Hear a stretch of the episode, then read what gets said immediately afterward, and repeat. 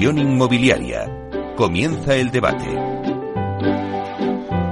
Bueno, pues esta sintonía que escuchamos nos anuncia el tiempo del debate y como se anunciaba, hoy hablamos del mercado de oficinas. Que pese a los pronósticos con la pandemia por el COVID de que muchos auguraban su defunción inminente, hay que decir que la oficina sigue muy viva y para eso está este mercado, este debate. Bueno, es cierto que la pandemia ha impulsado el teletrabajo y actualmente en España el 8% de los trabajadores lo hacen desde casa al menos la mitad de los días. Pero el trabajo presencial ha vuelto y esto ha hecho que la inversión se reactive. Bueno, pues para hablar sobre el mercado de las oficinas, sobre lo que está pasando, sobre el proyecto de oficinas de Madrid Nuevo Norte, lo que va a suponer para este mercado y cómo atraer también a inversores eh, a España, ¿no? Para los nuevos proyectos de oficinas con los que vamos a, a tener. Bueno, pues contamos con una mesa de lujo, no, de lujazo, diría yo. Tenemos con nosotros, en primer lugar, a Luis Moreno, que es director de la oficina Madrid Nuevo Norte de la Comunidad Autónoma de Madrid. Eh, vamos a dar la bienvenida. Buenos días, José Luis. Buenos días, encantado de estar un día más aquí. Bueno, lo primero, felicidades porque ayer eh, la oficina de Madrid Nuevo Norte recibió el premio Madrid Capital Motor Económico por su labor por mejorar la economía con este proyecto Madrid Nuevo Norte. Bueno, pues felicidades, José Luis. Bueno, es un premio que aunque lo recogimos nosotros, eh, realmente iba destinado a todas las eh, empresas del sector privado que están apoyando este proyecto, desde Distrito Castellana Norte hasta el Ayuntamiento de Madrid, la Comunidad de Madrid, ADIF y un montón de profesionales que han participado en este, en este proyecto. Estamos muy ilusionados con la labor que estamos haciendo. Qué bueno. Pues seguimos. Tenemos también con nosotros a José María Álvarez, que es presidente de la Asociación Española de Oficinas. Buenos días, José María. Buenos días, Meli. Muchas gracias por, por invitar a la asociación y a mí particularmente a un debate tan interesante entre tan buenos profesionales y tan buenos amigos.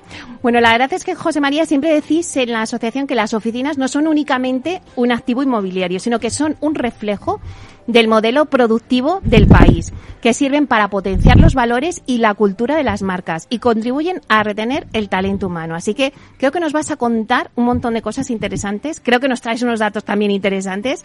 Así que bueno, luego en el debate profundizamos. También está con nosotros Ismael Clemente, consejero delegado de Merlin Properties. Buenos días, Miguel, eh, Ismael, perdón. Muy buenos días, Meli. Que ya te cambié el nombre. Aquí. Nada, ningún problema. Encantado de estar aquí de vuelta contigo. Bueno, Ismael, empezaste un año eh, con un poco revuelto, ¿no? Pero ya las cosas en tu casa se han tranquilizado. Hoy vienes a hablarnos de oficinas y bueno, pues la verdad es que qué decir, ¿no? Merlin Properties que cuenta con una cartera con más de un centenar de edificios de oficinas valorados en más de 6.300 millones de euros, casi nada. Así que yo creo que Ismael conoce bien este mercado del cual vamos a hablar hoy. Luego también tendremos a Mariano Fuentes, eh, delegado del área de desarrollo urbano del ayuntamiento, pero bueno, está en un acto ahora mismo del 11M y me acaba de poner un mensaje y me ha dicho voy para allá corriendo, así que se incorporará en breve con nosotros. Antes de empezar el debate, me gusta hacer una ronda por cada uno de vosotros para que eh, asentemos un poco de lo que vamos a hablar hoy, del mercado de oficinas. Contarme cada uno cómo está ahora mismo el mercado de oficinas en España. Por ejemplo, José Luis. Bueno, la, la, información que manejamos nosotros es que estamos en un momento de transición. Hay muchas oficinas que se están modernizando. Se ha aprovechado la pandemia para, para producir ese proceso de modernización. Hay gran demanda por parte de los inversores eh, de lo que es el buen producto, producto de calidad. Y nosotros, eh, por parte del Gobierno, en este caso el Gobierno de la Comunidad de Madrid, lo que estamos haciendo en todo este proceso es eh, apostar por la certidumbre, apostar por la transparencia, por la, porque sin transparencia no hay la innovación y el talento no nos acerca a, ti y además que toda la documentación sea accesible para que los futuros inversores eh, tengan información sobre cuáles son los desarrollos que hay en marcha y qué, qué calendarios, qué plazos manejamos. Muy bien. José María, ¿cómo está la situación del mercado de oficinas ahora mismo? Bueno, a mí me gustaría empezar eh, recogiendo lo que, lo que dijiste al principio, ¿no? Ha habido profetas del apocalipsis y las oficinas eh, han sido a veces eh, amortizadas, ¿no? Las oficinas tienen vida, tienen futuro y lo tienen porque no olvidemos que el hombre es un ser social y que el espacio físico es el lugar donde, donde se comunica, donde se crea y donde se comparte, ¿no? Obviamente, una, una actividad como esta se ha visto afectada por la pandemia y eh, la transición que hablaba José Luis se están recuperando determinados fundamentales. La contratación bruta en el mercado de Madrid estado en 430.000 metros. Evidentemente es una mejora sobre el año 20, pero estamos todavía en el entorno de lo que fueron los números en el año 2014. Sin embargo, el comportamiento de rentas y de disponibilidad a mí me parece un comportamiento bastante estable. Obviamente hay un incremento de la disponibilidad, pero de un punto estamos en un 9% y las rentas se han mantenido en términos generales en un nivel estable. La inversión, como es lógico, la inversión, eh, la inversión transaccional, no la deformación bruta de capital, pues ha caído, ha caído respecto del año 19 pero todo esto es previsible. ¿no? Yo, desde la asociación, nosotros transmitimos un mensaje de confianza en una industria que ha tenido un proceso de transformación hacia un producto de calidad, hacia un producto de, sostenibilidad y de, y de, y de compromiso con, con, el desarrollo económico de la sociedad. Y entendemos que mm, no se volverá al mismo punto de partida, pero entendemos que las oficinas son, son presentes y tendrán futuro, sin duda ninguna.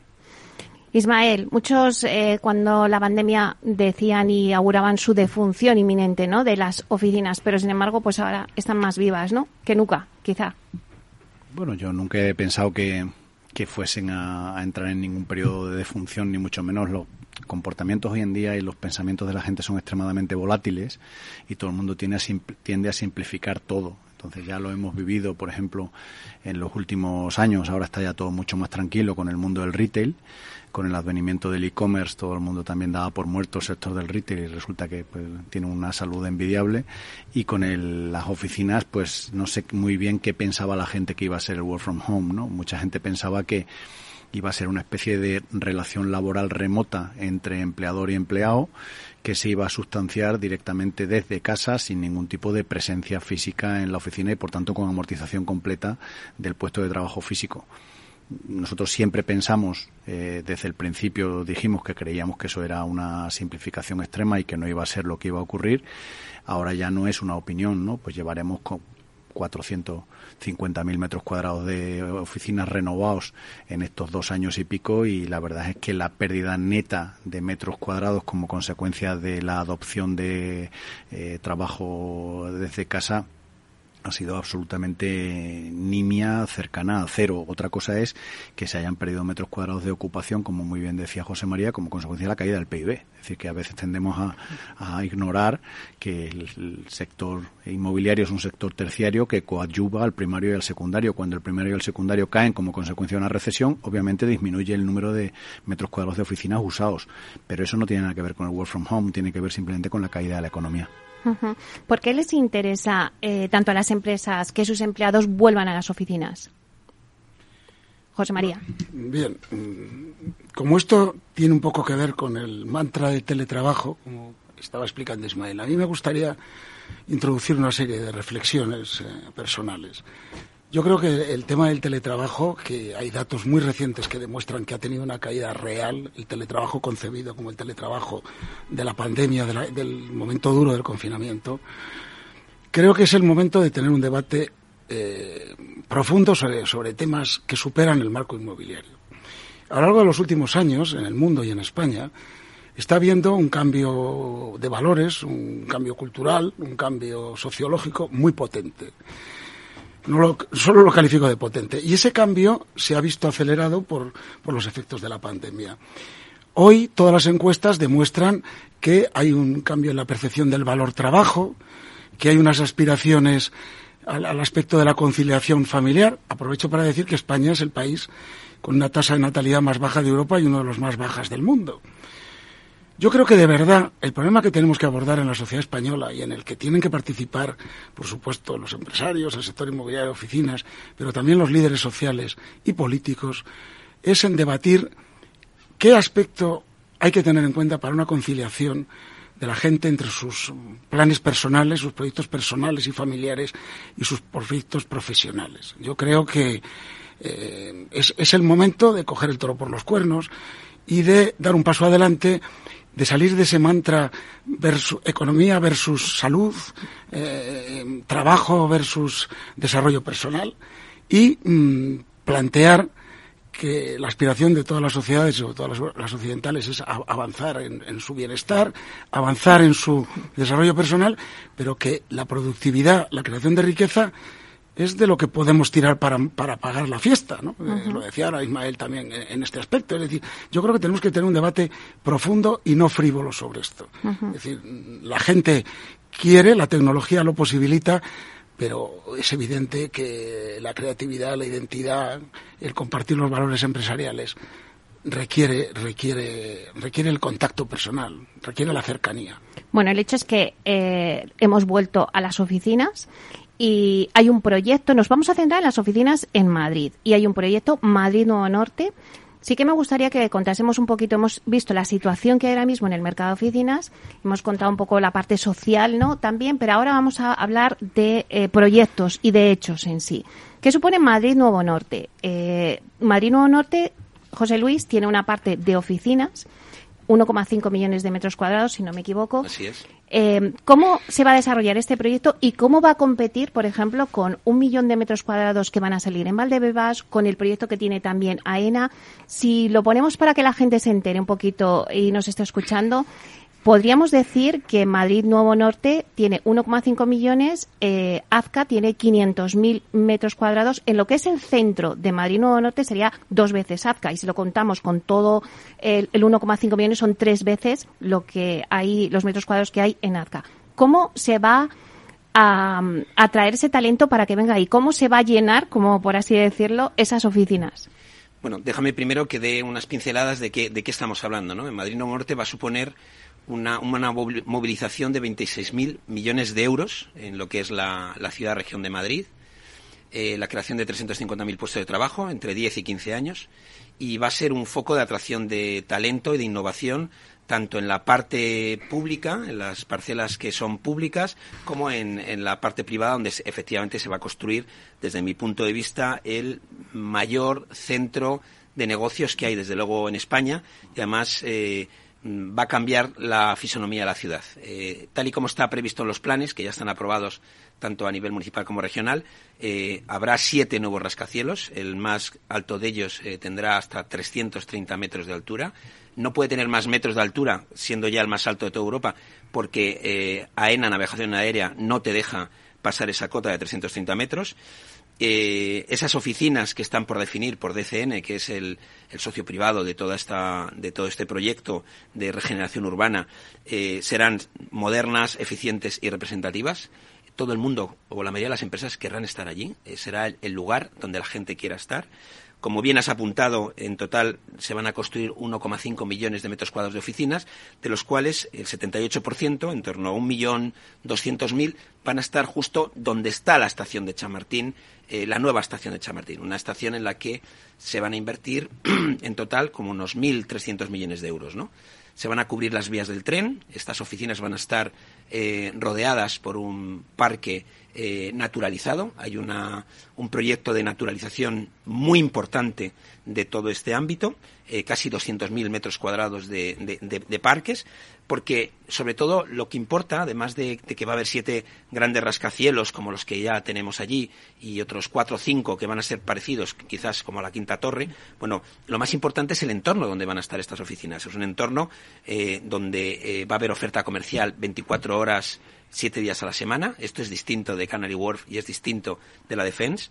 Eh, vamos a tener, como he dicho, un, lugar donde realmente eh, va a estar muy interesante, va a haber gente viviendo, se van a construir viviendas, eh, más de mil viviendas en esa zona y todos los cálculos dicen que el precio metro cuadrado en esa zona puede estar entre 7.000, 9.000 euros metro cuadrado.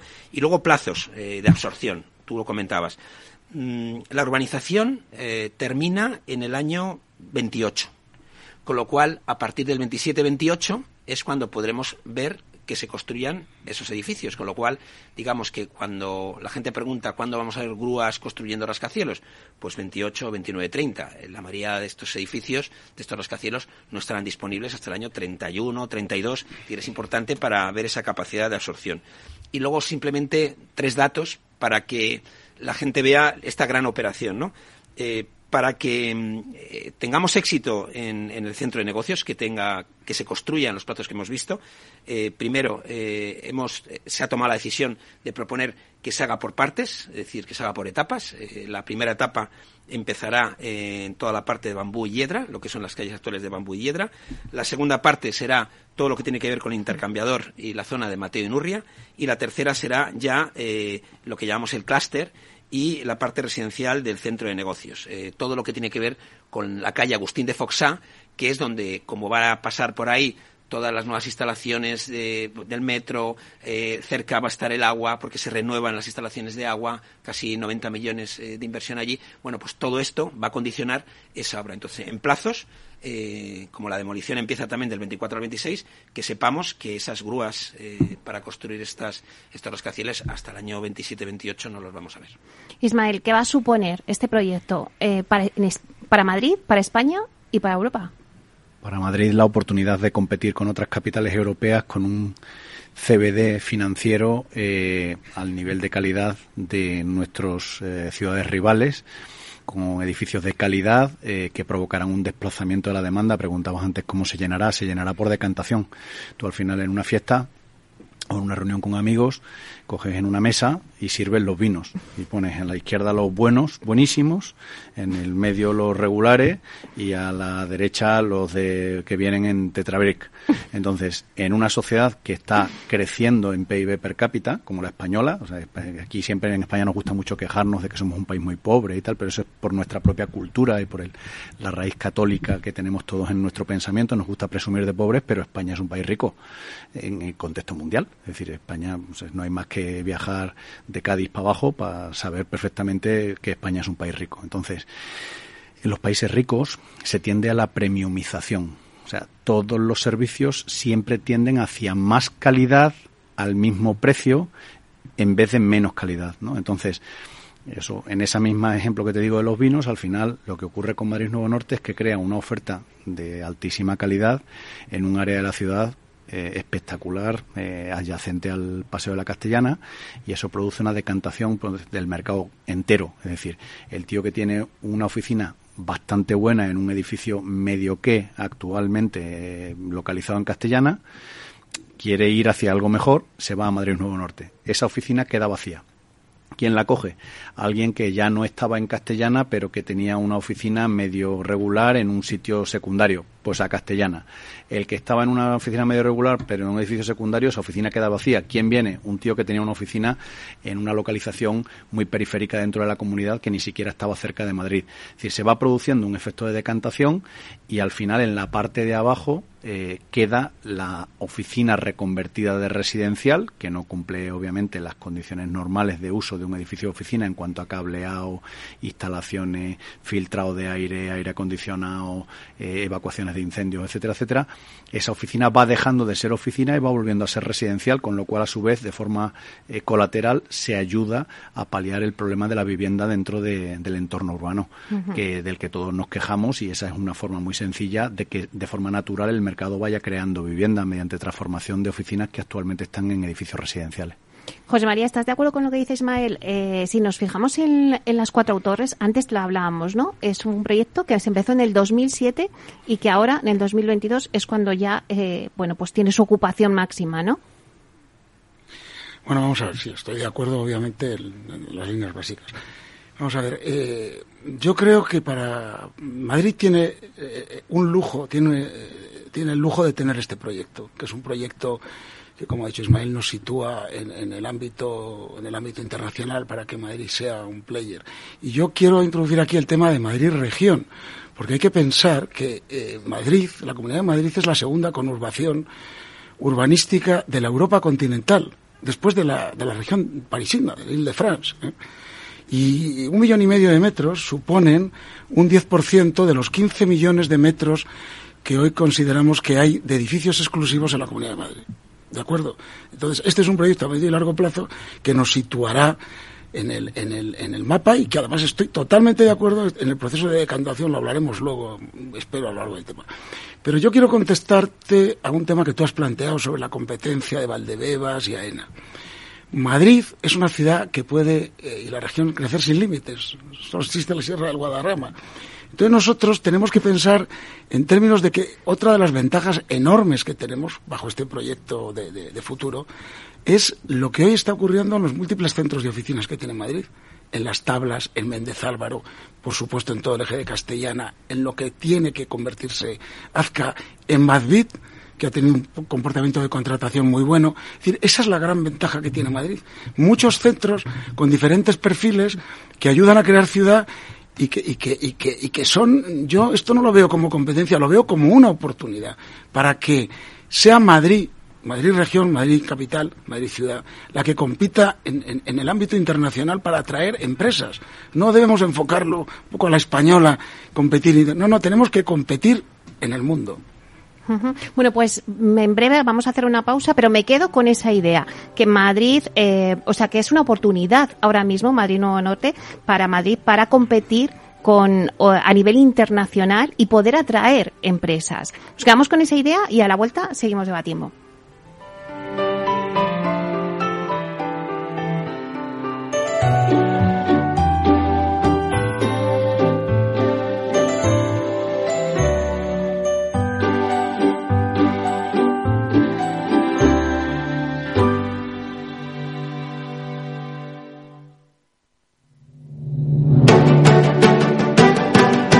Piscina infinita, una terraza con vistas, un gran salón para invitar a la familia, o todo a la vez. No importa lo que estés buscando para tu nueva casa, en Aedas Homes lo hacemos realidad. Entra en aedashomes.com y sal de la fila de los que sueñan. Aedas Homes, tu casa, por fin. Para personas inquietas, Capital Radio.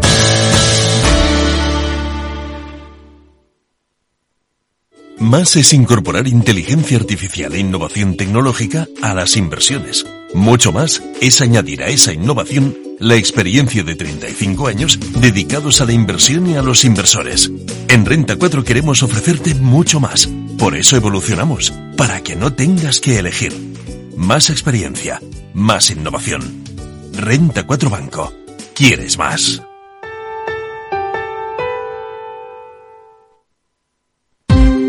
Ya no estamos en la era de la información, estamos en la era de la gestión de los datos y de la inteligencia artificial. El tratamiento inteligente de estos datos proporciona un valor enorme a las empresas en sus procesos de negocio. En Piper Lab ayudamos a nuestros clientes a tomar decisiones de negocio basadas en datos. Escúchanos todos los lunes en el espacio de Big Data de Capital, la Bolsa y la Vida. Capital Radio Madrid 103.2 Nueva frecuencia, nuevo sonido. Disfruta de la mejor cocina gallega en Montes de Galicia. Todo un clásico moderno en el barrio de Salamanca. Disfruta de la variada dieta atlántica, de las mejores carnes y pescados tratados con respeto y transparencia y regados con una de las mejores bodegas de la zona. En grupo, en familia o en pareja, Montes de Galicia te ofrece el espacio perfecto en cada ocasión. Esto te estás perdiendo si no escuchas a Rocío Arbiza en Mercado Abierto. David Elizaga, director financiero de eDreams. Los europeos están viajando mucho dentro de Europa. Ese es el, ese es el perfil más habitual eh, que estamos encontrando en estas, en estas semanas. Hay mucho movimiento dentro de, dentro de Europa. Siempre, siempre ha sido nuestro perfil más habitual. Nosotros somos una compañía que, que tenemos operaciones muy importantes en todos los países grandes europeos y el segmento de europeos viajando a otros lugares dentro de Europa es, es ahora mismo desde luego lo, lo que más vendemos. Mercado Abierto con Rocío Arbiza.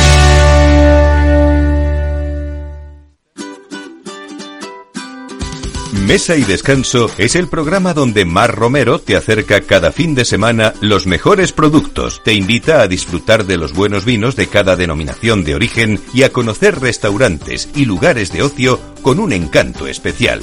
Mesa y Descanso, los domingos a las 13 horas, aquí en Capital Radio.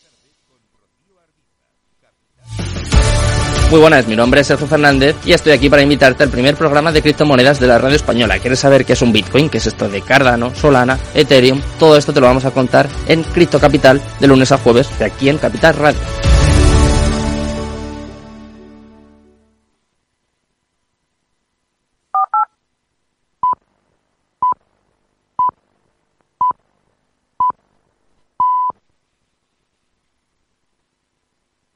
Inversión inmobiliaria con Meli Torres.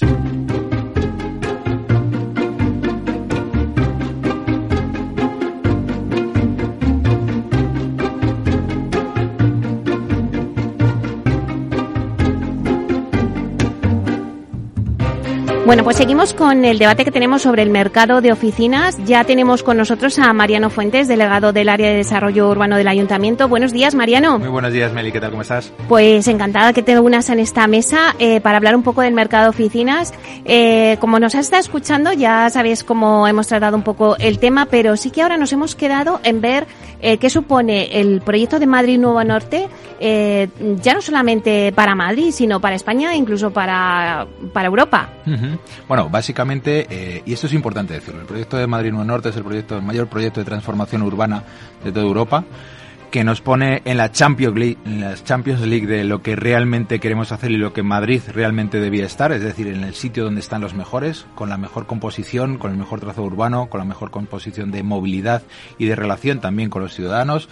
Evidentemente es un nuevo concepto, un nuevo proyecto urbanístico atendiendo a las demandas sociales del siglo XXI. Eh, es cierto que Madrid tiene un mercado y un, un mercado, en este caso de oficinas, eh, muy potente, porque también no tenemos que olvidar el, el, buen parque edificado que tiene la ciudad de Madrid en materia de oficinas, sobre todo por las grandes inversiones que están haciendo también muchas empresas españolas y también a raíz de fondos de inversión, que es necesario decirlo, pero sí que es cierto que Madrid Nuevo Norte marca un antes y un después marca un antes y un después respecto a las posibilidades que genera la ciudad de Madrid. La capacidad de traer talento, inversión a la ciudad de Madrid. La capacidad de generar empleo en la ciudad de Madrid. La capacidad, en definitiva, de generar nuevas oportunidades. Tenemos que tener claro, todos, pienso, el siglo XXI es el siglo de las ciudades.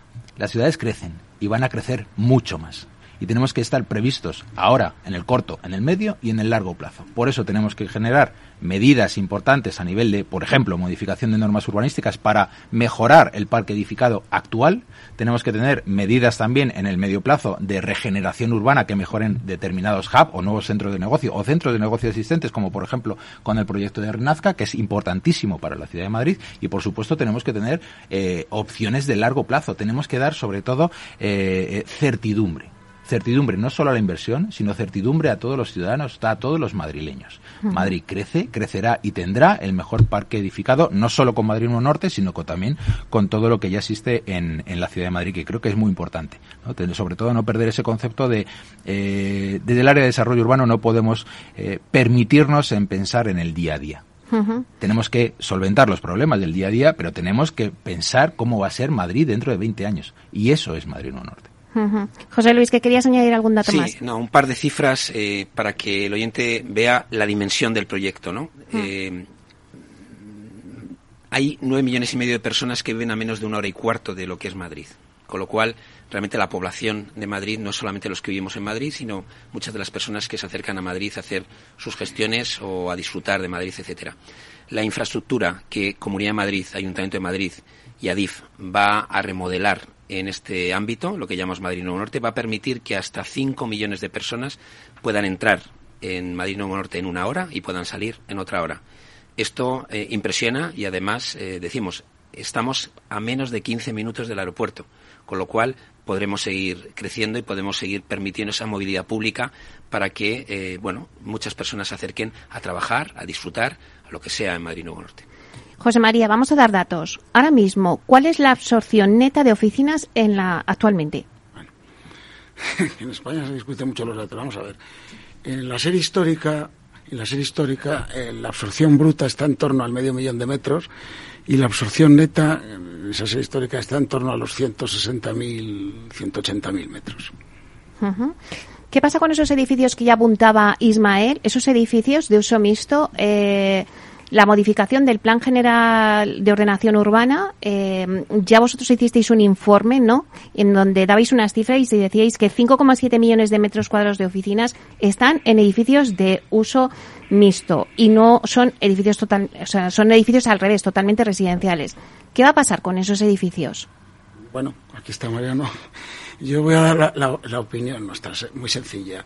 Este no es un plan de oficinas, yo creo que es un proyecto de ciudad. Es decir, creo que eh, en ese proceso de decantación que ha explicado muy bien Ismael, eh, Madrid para competir necesita proyectos de la envergadura de Madrid Nuevo Norte, pero también necesita mejorar la oferta de su portfolio.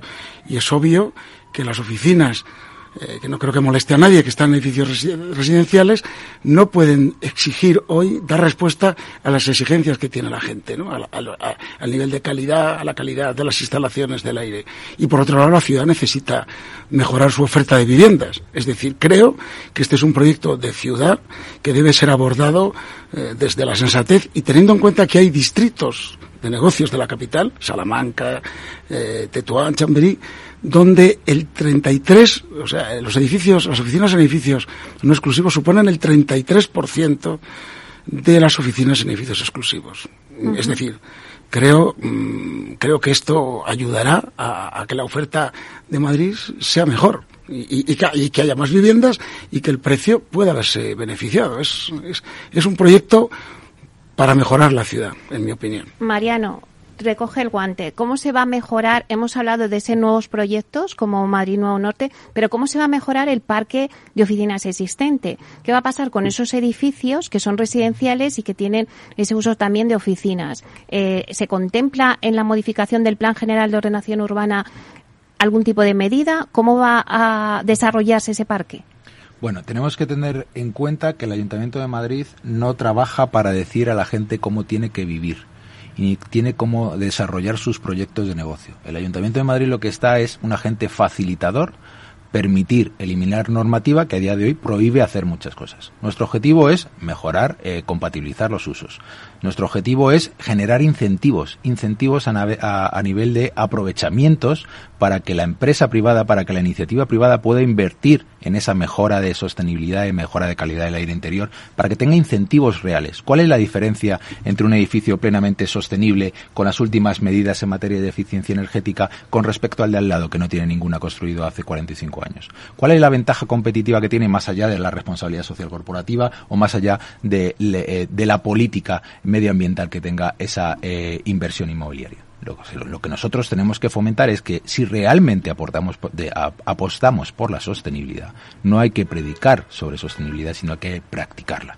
Y lo que vamos a hacer es en las normas urbanísticas modificarlas para que todos aquellos que inviertan en sostenibilidad, en fachadas verdes, en cubiertas verdes, en mejora de la eficiencia energética, en cambiar las fachadas para que, a mejorar el confort térmico, todo eso se verá refrendado en una mejora de las condiciones y de las posibilidades de, de desarrollo de los proyectos en los edificios. Por ejemplo, darle más ocupación libre de parcela, por ejemplo, que todos los elementos de eficiencia energética no computen efectos de edificabilidad, por ejemplo, que se puedan realizar esas transformaciones y esas mejoras de las fachadas y que no se tenga que realizar un plan especial para poderlo realizar. Es decir, lo que tiene que hacer el ayuntamiento es dejar de ser el problema tampoco la solución, porque la solución la tiene que poner la iniciativa privada, la tiene que poner la sociedad pública, pero desde luego el ayuntamiento va a acompañarles y ser el agente facilitador. Fundamentalmente eso es de lo que va a las normas urbanísticas. Ismael, que te vean sentando con la cabeza y antes has dicho que esos esas oficinas al final se, mm, muchas se podrían transformar en uso residencial.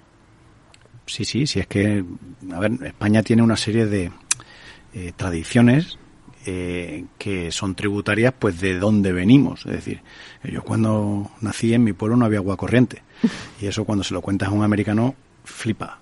Entonces, eh, aquí, por alguna razón que parece escrita en piedra, cuando tú vas a un notario tienes que ir a un sitio donde el suelo cruje.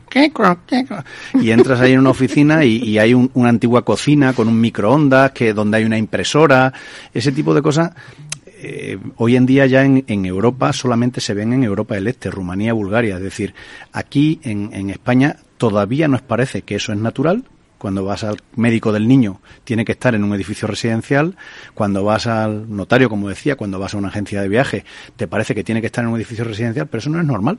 En otros países del mundo, los países anglosajones, los países más avanzados del mundo, en Japón, sin ir más lejos, en Corea del Sur, tú vas a un notario, está en un edificio con una recepción pelotera de muro cortina, eh, una iluminación espectacular y que cumple todos los estándares de sostenibilidad. Y cuando vas al médico es lo mismo.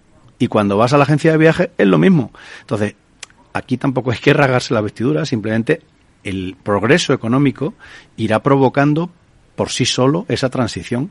Y eso, mm, hombre, a ver, la legislación en algún momento ayudará, ¿Por qué creemos que la legislación ayudará? Ayudará por varias razones. Primero, porque hay un déficit de vivienda. Con lo cual el sector público es el primer interesado en que se vaya decantando ese uso espurio de edificio residencial como oficina. Y en segundo lugar, porque desde un punto de vista de salubridad y de sostenibilidad, pues no es lo óptimo. Es decir, ni hay filtración de aire, ni hay recirculación, ni hay acondicionados modernos, ni hay calefacciones eficientes, ni hay evacuaciones de incendios, ni se cumplen normas de seguridad. Con lo cual, todo eso irá decantando hacia edificios de mayor calidad y todo ese stock irá revirtiendo a residencial. Y pongo un ejemplo muy cercano, Lisboa. En Lisboa, si uno mira las estadísticas de CB Richard Ellis, estábamos hablando de un eh, parque de oficinas de 4,7 millones de metros cuadrados y ahora estamos en 4,3 algo. Y dices, coño, ¿qué ha pasado? ¿Cómo han desaparecido 300 y pico mil metros cuadrados de oficinas? ¿Dónde se han metido? Pues se han metido en un sitio muy sencillo, como Lisboa eh, y Portugal en general, por unas medidas bastante inteligentes en materia de atracción de talento extranjero, han tenido una brutal demanda de residencial, pues ha habido muchísimas actuaciones de transformación del stock de peor calidad de oficina de vuelta a residencial y eso ha hecho que caiga el stock total de oficinas de la ciudad. Eh, José María, ¿estás de acuerdo? Sí, sí, totalmente de acuerdo. Pero es que además, eh, vamos a ver, eh, las oficinas son unos activos esenciales, en mi modesta opinión, para abordar los planes de transformación energética, de reducción de carbono en las ciudades y para apoyar a los modelos de optimización en, lo que es la, comunicación, en lo que es la movilidad. Es decir, el, el, peso de 16 millones, de 20 millones de metros cuadrados de oficinas es esencial para la transición energética de la ciudad. Por tanto, esa reordenación, esa decantación que decía Ismael, es en un plan, en un plan estratégico, es, es, un plan de futuro, de futuro para la ciudad de Madrid, sin duda ninguna. Bueno, a ver, José Luis, ¿cómo vamos a traer eh, inversores, que además vosotros es lo que ahora mismo estáis buscando? Eh, ¿Cómo eh, y además vais al MIPIM, ¿no? Eh, la semana que viene. La semana que viene. vamos a ver tres de los que estamos aquí, de los cuatro vamos a estar, nos vemos el martes allí en Francia. Enhorabuena que ahora eh, por fin vuelve de nuevo la comunidad a estar allí. sí que es verdad que, ¿cómo vais a traer ese, ese inversor? Bueno, lo hemos comentado al principio. Básicamente el inversor lo que quiere es certidumbre, transparencia y accesibilidad. En la medida en que el inversor vea que todo lo que hay lo contamos en plazos, y en producto el inversor se va a acercar a nosotros. De hecho, se está ya acercando. Entonces, ahí hay una parte muy, muy importante que son las parcelas públicas, que son todas del, Ayuntamiento de Madrid, y, esas parcelas son clave para hacer eh, cosas importantes eh, en la ciudad, ¿no?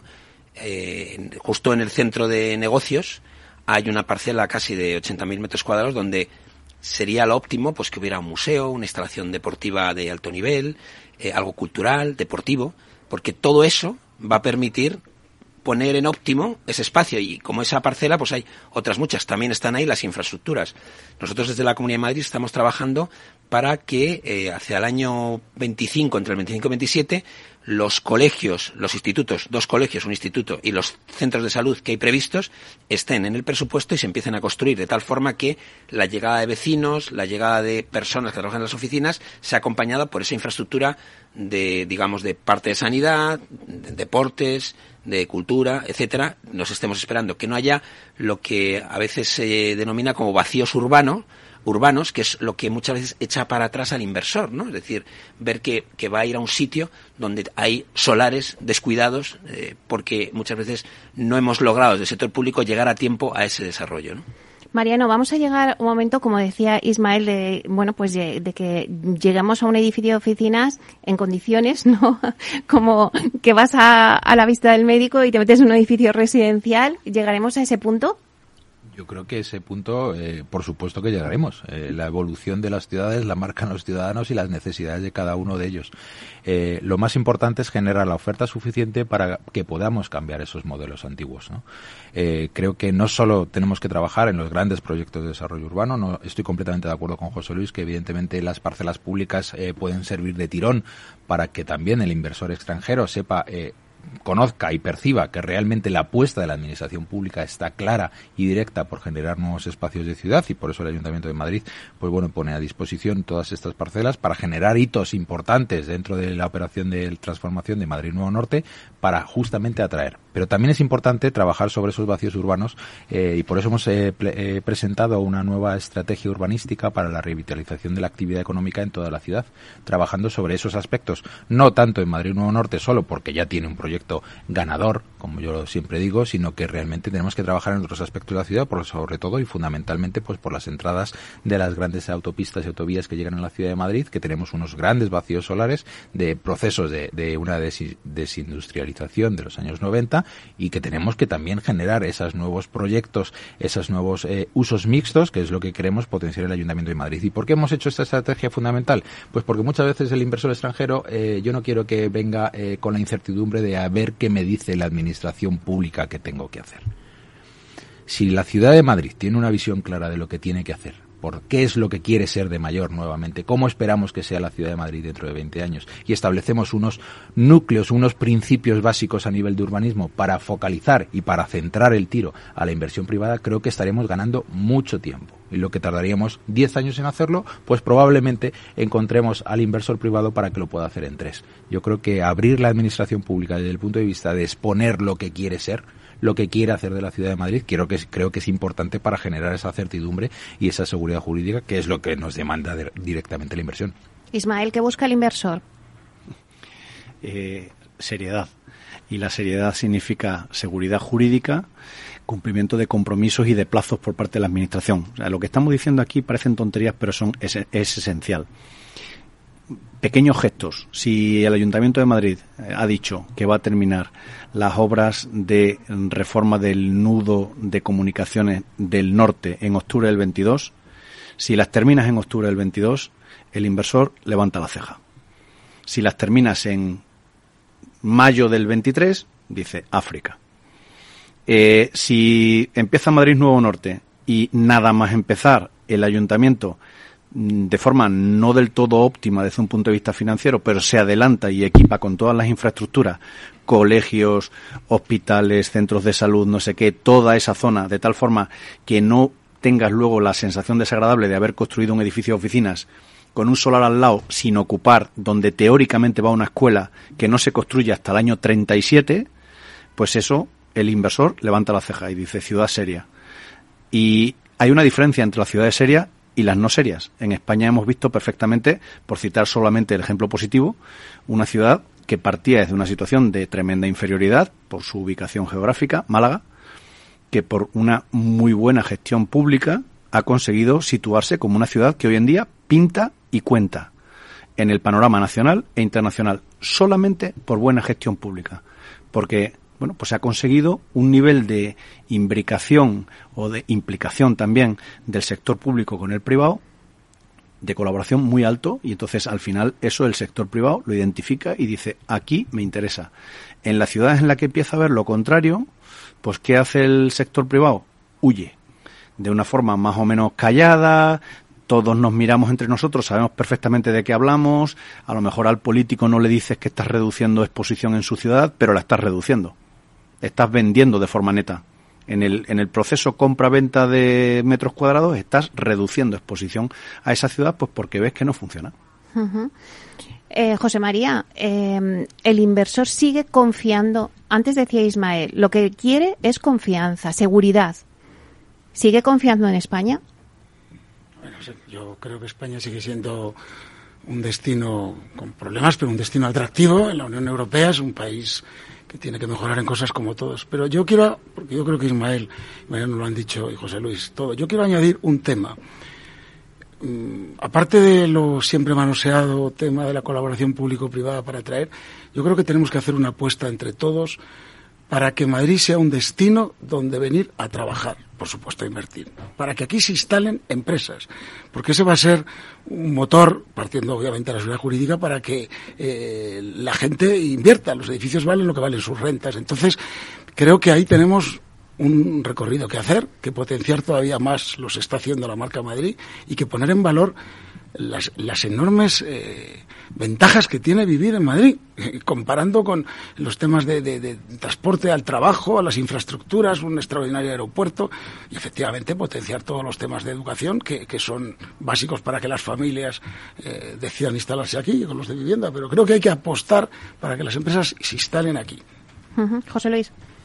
Bueno, la verdad es que yo, justo hace dos años, eh, se declaraba prácticamente el estado de, alarma en, España. Justamente. Eh, fue precisamente la Comunidad de Madrid la que puso encima de la mesa que había que cerrar los colegios porque el virus estaba extendiendo. Y es verdad que la primera ola de la pandemia eh, nos dio de frente. En esa época yo estaba en el Ayuntamiento de Madrid y desde luego la, situación, eh, como Madrid encaró la crisis eh, de la pandemia fue, como dicen los taurinos, a puerta gallola, ¿no? Es decir, entró el virus y nos cogió de lleno. Las siguientes olas nos cogieron más preparados, incorporamos material, tomamos decisiones. En economía y en urbanismo del Ayuntamiento de Madrid, también de la Comunidad de Madrid, tomamos una decisión muy importante y es hacer compatible la vida con, el, con la pandemia y mientras eh, los teatros estaban cerrados en Londres y en Nueva York y en París, mientras los cines estaban cerrados en Londres y en Nueva York, mientras las terrazas estaban cerradas en la mayoría de los países de nuestro entorno, en Madrid se empezaron a abrir. Ese es el mensaje que nosotros dimos al mundo. Madrid es una ciudad para vivir, para trabajar y para estudiar. Y ahora mismo que hay muchos países que han focalizado, muchos inversores, muchas personas han focalizado nuestra ciudad esa ilusión de poder trasladarse a un lugar donde la vida es compatible con el trabajo, bueno, como decía José María y como decíamos los demás, es el momento de que haya producto prime para que esas personas que buscan calidad de vida también puedan trabajar en un ámbito de calidad de vida. Mm, en una reunión que tuvimos hace poco con un gran embajador de un gran país eh, que venía de Singapur, decía que la diferencia fundamental entre Madrid y Singapur es eh, que en Madrid es compatible el trabajo con la vida diaria y además cómo es la gente, ¿no? Que te ayuda a poder desarrollarte. Bueno, pues eso, que no lo tienen otras ciudades del mundo, es un valor añadido que tenemos que completar, como ha dicho también Ismael, bueno, con una infraestructura, porque esas personas quieren oficinas de primer nivel, quieren viviendas de primer nivel, quieren hoteles de primer nivel, quieren comercios de primer nivel Estamos transformando la ciudad y eso se está haciendo gracias al área de urbanismo que ha cogido, vuelvo otra vez al símil taurino, el toro por los cuernos. Había muchos proyectos que estaban en carpetas y ahora mismo están en la calle. Y esa certidumbre, eh, que también ha pedido Ismael y piden los inversores, creo, eh, puedo asegurar que tanto desde la Comunidad de Madrid como desde el Ayuntamiento de Madrid se está trasladando esa certidumbre a los inversores. Y esa involucración, cuando un inversor eh, tiene una necesidad de ayuda eh, por parte de la administración local o autonómica la tiene y por eso eh, no hacemos más que ir abriendo nuevas oportunidades que se van haciendo públicas las últimas semanas. Bueno, si os parece, nos quedan muy pocos minutos, eh, pero sí que tengo un minuto para cada uno para que digáis un poquito las conclusiones para el oyente que nos esté escuchando, que fundamentalmente es inversor en este mercado de oficinas, un poco darle las claves, ¿no? Que se vaya aquí con unos mensajes muy claros. Eh, antes has dicho, Mariano, la, ciudad del siglo XXI. Eso me ha gustado. Vamos a dar un poco las claves.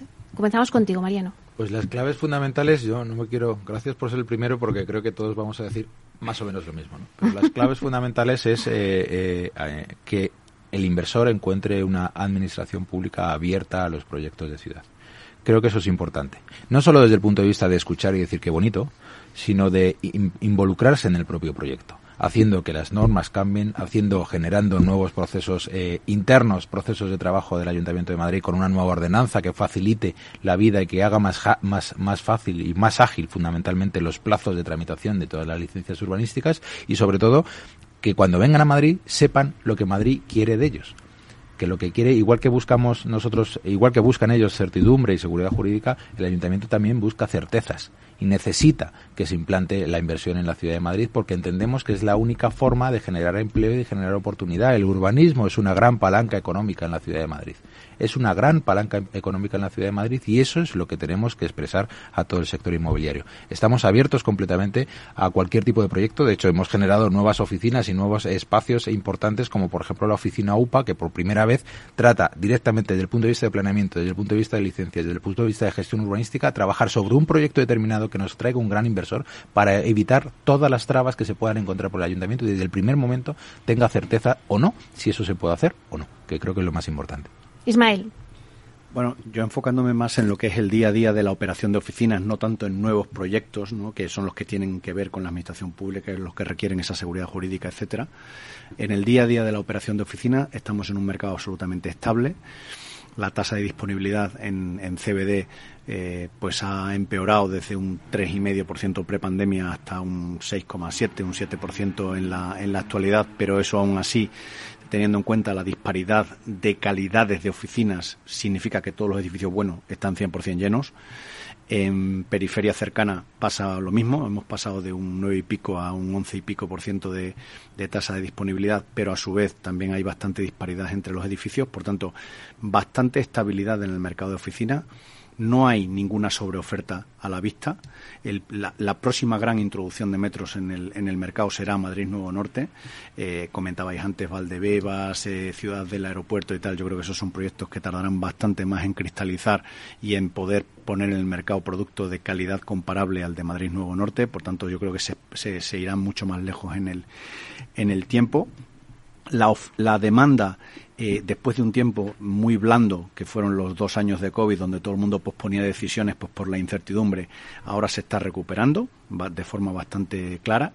Y en el mercado de inversión vuelve a haber bastante dinamismo porque los family offices y bastante inversor internacional, particularmente fondos de pensiones y aseguradoras, en vista del entorno inflacionario en el que estamos, han vuelto los ojos hacia el, producto oficina como un producto de destino de inversión. Os queda medio minuto para cada uno. José María. Minuto. Yo creo que la oferta de hoy, a la espera del proyecto Estrella Nuevo Norte, es cada vez más competitiva. En Madrid se han mejorado, rehabilitado y hecho más de dos millones de metros cuadrados en los últimos diez años de obra nueva y rehabilitación y la actitud del ayuntamiento está siendo muy favorable a que Madrid sea un destino atractivo para inversores. Le aplaudimos. José para, Luis. Para traer innovación, talento, inversión a una ciudad, a una región, hace falta la transparencia, hace falta la accesibilidad a la información y la colaboración público-privada. Sin ello es muy difícil. Y cumplir los plazos. Como ha dicho Ben Ismael, hay que cumplir los plazos. Pues muchísimas gracias, José Luis Moreno. Uy, José Luis, te he dicho Luis Moreno, eh, Ismael Clemente, Mariano Fuentes, José María Álvarez. Ha sido un verdadero placer. Y a ustedes, señores y señoras, nos vemos y nos oímos el jueves que viene. Hasta pronto.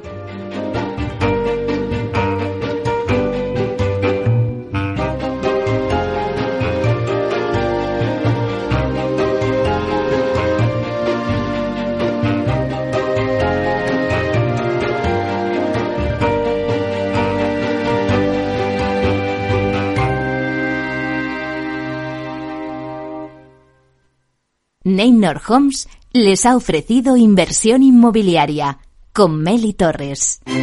Neynor Homes presenta Inversión Inmobiliaria, cada jueves de 10.30 a 13 horas en Capital Radio, un espacio donde se darán las claves para realizar la mejor inversión en inmuebles y sacar la mayor rentabilidad a sus propiedades. No se pierda su cita inmobiliaria de la semana en Capital Radio. Capital Radio Madrid 103.2. Nueva frecuencia. Nuevo sonido. Gráficas Naciones. Más de 50 años de experiencia en el sector de las artes gráficas. Apostamos por la última tecnología tanto en impresión offset como en digital y gran formato. Realizamos todo tipo de impresión. Tarjetas de visita, folletos, libros, vinilos, decoración y montaje de stands. Más información en el 91 629 2145 o en gráficasnaciones.es. Disfruta de la mejor cocina gallega en Montes de Galicia. Todo un clásico moderno en el barrio de Salamanca. Disfruta de la variada dieta atlántica, de las mejores carnes y pescados tratados con respeto y transparencia y regados con una de las mejores bodegas de la zona. En grupo, en familia o en pareja, Montes de Galicia te ofrece el espacio perfecto en cada ocasión. Si quieres entender mejor todo lo que rodea a nuestro sector alimentario, tienes una cita en La Trilla un gran equipo de especialistas te acercará a la actualidad económica y política desde el campo hasta la mesa. Conocerás sus principales innovaciones sin olvidar las producciones más tradicionales. Los sábados de 8 a 9 de la mañana con Juan Quintana, La Trilla de Capital Radio.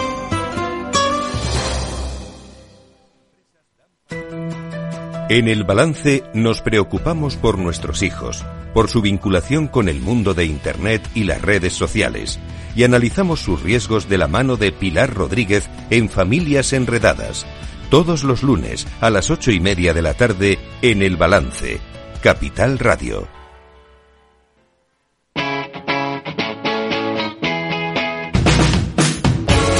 Capital Radio. Despierta la economía.